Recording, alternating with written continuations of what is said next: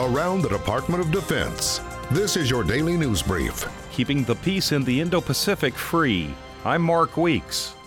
Defense Secretary Mark Esper is making his second trip to the Indo Pacific region in three months to visit South Korea, Thailand, the Philippines, and Vietnam, where he will hear firsthand from allies and partners their concerns, their progress, and what the United States can do to further strengthen cooperation. The national defense strategy is based on the return of great power competition, with China and Russia being the two greatest threats. Esper will discuss Chinese claims in the South and East China Sea and reiterate the U.S. desire that any solutions in disagreements over national claims in those waters are arrived at peacefully. Maintaining alliances and making new partners is the second line of effort in the national defense strategy, and the trip will highlight the U.S. commitment to partnerships both old and new, with 80 nations and entities now involved in the effort to defeat ISIS since the rise of the Islamic State group in 2014 on his way to New York to ring NASDAQ's closing bell in honor of Veterans Day. Defense Secretary Mark Esper told reporters that Turkey cannot have Russia's surface to air missile system and continue purchasing F 35 fighters from the U.S. In Brussels recently, the secretary said he told Turkey's defense minister that the NATO allies, particularly those who are purchasing or trying to get the F 35s, agree the Russian S 400 missile system is too much of a threat.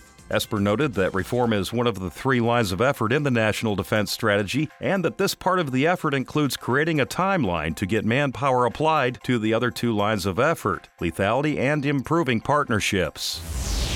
The U.S. Navy and the Japan Maritime Self Defense Force have begun their bilateral annual Exercise 19 in the waters surrounding Japan. The exercise will provide the two allies the ability to practice and evaluate coordination procedures and interoperability elements while further building on bilateral relationships. Throughout the exercise, the two militaries will train together in air, surface, and subsurface battle spaces and practice critical capabilities required to support the defense of Japan and respond to a potential crisis or contingency in the Indo Pacific region.